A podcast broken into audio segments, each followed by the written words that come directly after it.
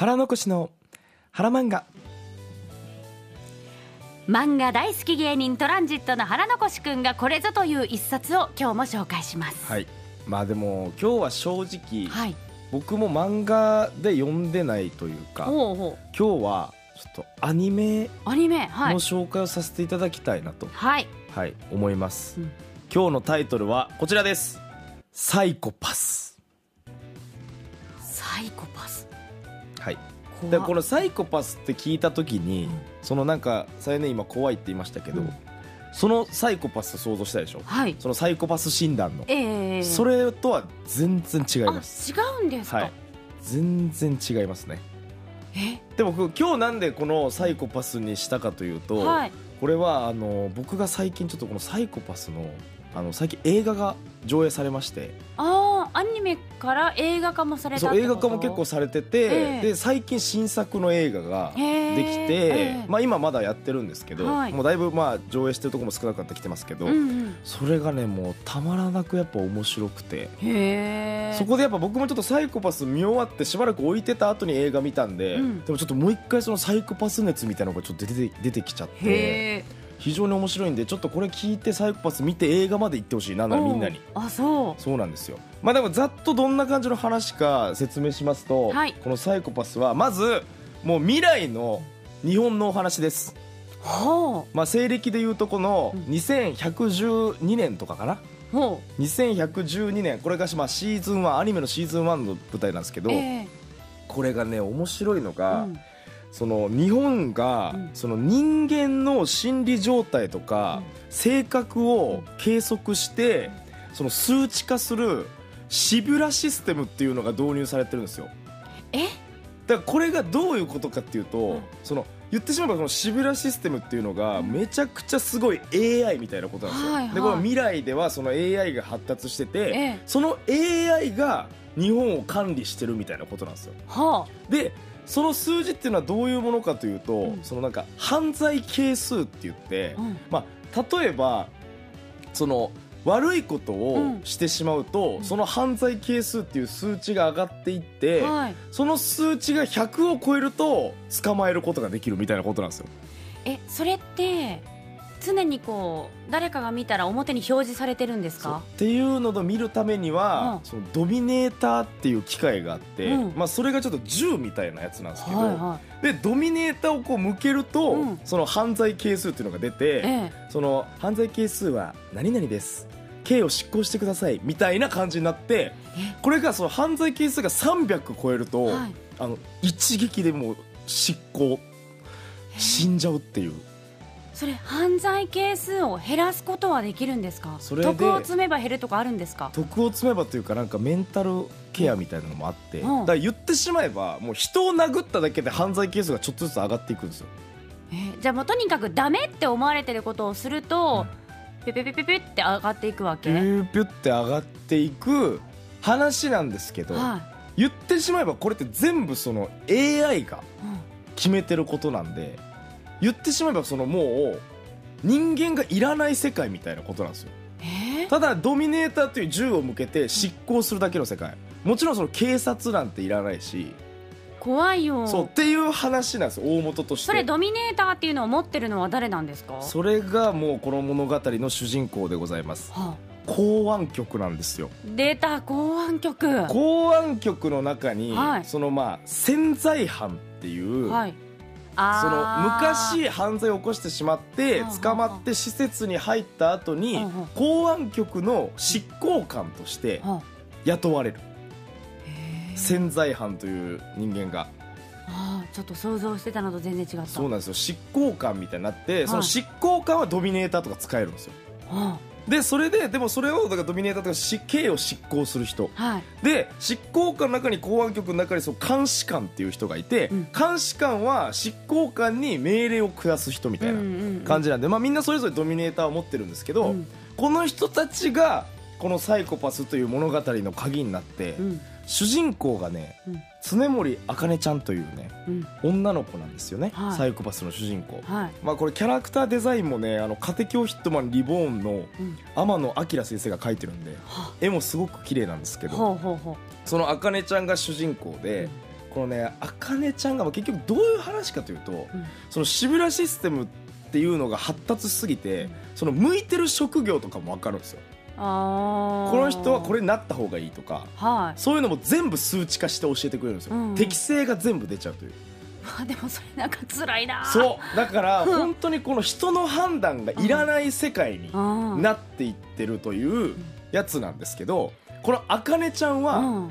それじゃダメだと。そうよね。最終的に日本の在り方を決めるのは人間だっていう考えを持ってうん。それが物語の軸なんですよ。えどうする？のこしくんさ、すべてをこう数値化されて、お笑いの要素は2ですとか言われて あなたは違うとか言われてそれでもお笑いをやるんだ！向いていませんとかそう言われてる。どうよ？いやもうそんなのねえ。そう。余計なお世話だ！自分はやりたいんだお笑いがなるよね。だこれがねだからその物語のその面白ポイントとしては、はい。やっぱそのシブラシステムというのをうん。利用してめちゃくちゃ悪さとかするやついるんですよ。どういう悪さができるのかね。例えばこれねシブラシステムの欠点なんですけどこういうのがあるからシブラシステムだけに頼っちゃダメだっていうのがあるんですけど、うん。その犯罪係数が上がらない、うん。その免罪体質の人とかいるんですよギリギリってこと？そう何をしても上がらない、なんか特例みたいな人がいたりとかするんですよ。えなんで？なんで？そうなんかそれはまあいろんな理由があって、まあ、そこは見ていただきたいんですけどいろいろ理由があってってことは結局その人たちは自分たちで裁くしかないじゃんとかうん。めちゃくちゃ悪いことしてるけど、うん。シビラシステムという社会の中では裁けないですよそれ絶対に犯罪係数が上がらないから、なんかこの今の私たちのねうん。実社会をちょっと映してるかのような法のスレスレみたいな。法のスレスレ。そういうこうなんかねすり抜ける道を知ってるみたいなそうなんです。そういうこととも通じるわね。だからまあ言ってしまえば AIVS あ人間人で常森あかねちゃんは特うにん。その人間とシビラシステムの共存を望んでる、いつか AI に支配されてしまうんじゃないかということをはいは恐れて。いわあでもなんかちょっとさ問題提起をしてるような。これそうなんですよ。深いよね。だからやっぱ今、うん。どんどんその AI とかが発達していって、うん。ええ。なんか言われてるじゃないですか、うん。いつか AI が人間を超えるみたいな、はいはい。なんかそれをなんか暗示してくれてる感もあって。だからそういう AI が発達しすぎた社会で起こる事件はうん。何なのかっていうのをすごいなんか的確に表してくれてる。へえでも怖いね。全てを数値化されてさなんか自分にはもう能力がありませんよみたいなことを突きつけられる人もいれば、自分なんてできないと思ってたのがすごい才能がありますよって言って新たな道が開か開けるっていう人もいるでしょうけれどもなんか可能性も何もこう伸びしろとかもうん。わからないわけでしょ AI の数値化では。わかんないです。だからそう適正向いてる。だから結局言ってしまえば都知事とかも怖いね。こあなたは都知事になった方がいいですみたいな適正とかも出るんですよ。はあ。全部出るから、うん。それがねでもまたいろいろいろいろね事件を巻き起こしてまあ面白いし、うん。これねあと一個言っておきたいのが、うん。話としてあのめちゃくちゃ難しい。うんまあそうかもしれない。今聞いた感じでえということはっていろいろ考えちゃった。そうなんですよ、ん。だからまあそれは見て確かめていただきたいですけど、うんこれはね本当あの考察好きの人とかアニメとか見てもうでキャラもめっちゃ魅力的だし。ねどうやって AI は推察してるわけ？何かこう機械を埋め込んでるとかじゃないんでしそのシブラの秘密気になってるでしょ、ょ、うん。シブラの秘密はもう見ていただいてのお楽しみ。いやそんなねあのねこれねし ちょっともう今目をキランってさせながら私に指をふんって向けて決めポーズで言われたんですけどえ？これシブラは見てのお楽しみです。あな何何ってなるじゃないですか。結局 AI って言っても。うん。そのな元があるじゃんもしかしたら誰かがなんかどこかで好きなように操作をしていて自分の思い通りになるための何かをしてるとかではないのか違います。それは違うんですか？もうね失礼しました先生。僕ははい。びっくりしました、シブラシステムとは何かというものを知った時うん。あこれはうん。激面白アニメに出会ってしまったとえー、そうなんだ。なんかね本当にすごいよく考えこんなのよく思いつくなという。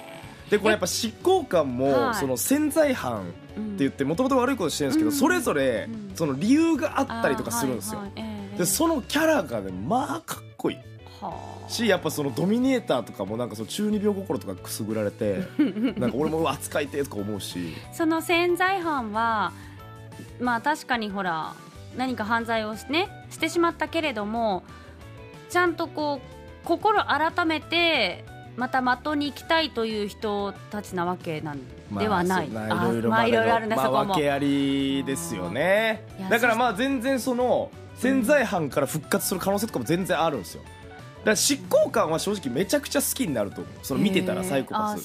すごいかっこいいしうん。可愛かったりもう本当魅力的なキャラが多いしうん執行官中心なんでうんうん。主人公はあかねちゃんだけど、うん。だそのあかねちゃんの行き過ぎた思思いがそのまた志村と対立生んだりとかしてなんかもうあかねちゃんこれ以上はやめといた方がいいんじゃないって。思うくらいの。俺はもう言っちゃったってアニメを見ながら あかねちゃんもうこれ以上はあなたもうやめときなさいと。ああそう。とんでもないことになるよと思うぐらいあかねちゃんも結構攻め込むんですよ。常森あかねちゃん。えちなみに映画は今までも何回かあってなんですか？今までも何回あってあもし今から全部見ようとする人、はいはい。まずアニメのシーズン1があって、えで映画もあるんですよ、はい。めちゃくちゃ他にも映画あって、うん。で時系列はマジちゃんと見た方がいい。あ時系列追って、まあアニメを読みそのタイミングで映画公開されてたっていうのが分かればそこで先に映画映画を見てその続きをまたアニメで見てっていう順番を追った方がいいの？これはね本当にあのー。だから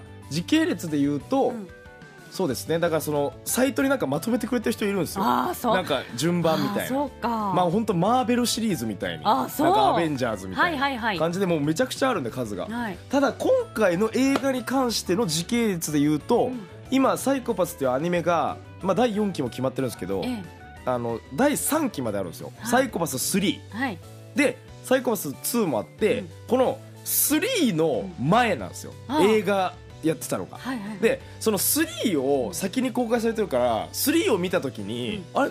ちょっとそのもう話が行き過ぎてるって。ああ。そのもっと知りたいこといっぱいあるのに、うん。その3全然違うことなってるやんって思ってたんです。誰しもが、はいはいはいはいはい。したらもう映画で。そういうことね。おいおい。そういうことかいっていう。もうだからマジでちょっと今見始めてほしいぐらいまであるみんなに。あそう。マジで面白いアニメこれは。あそう。熱弁。もう伝わりました。いや本当このねシビラシステム。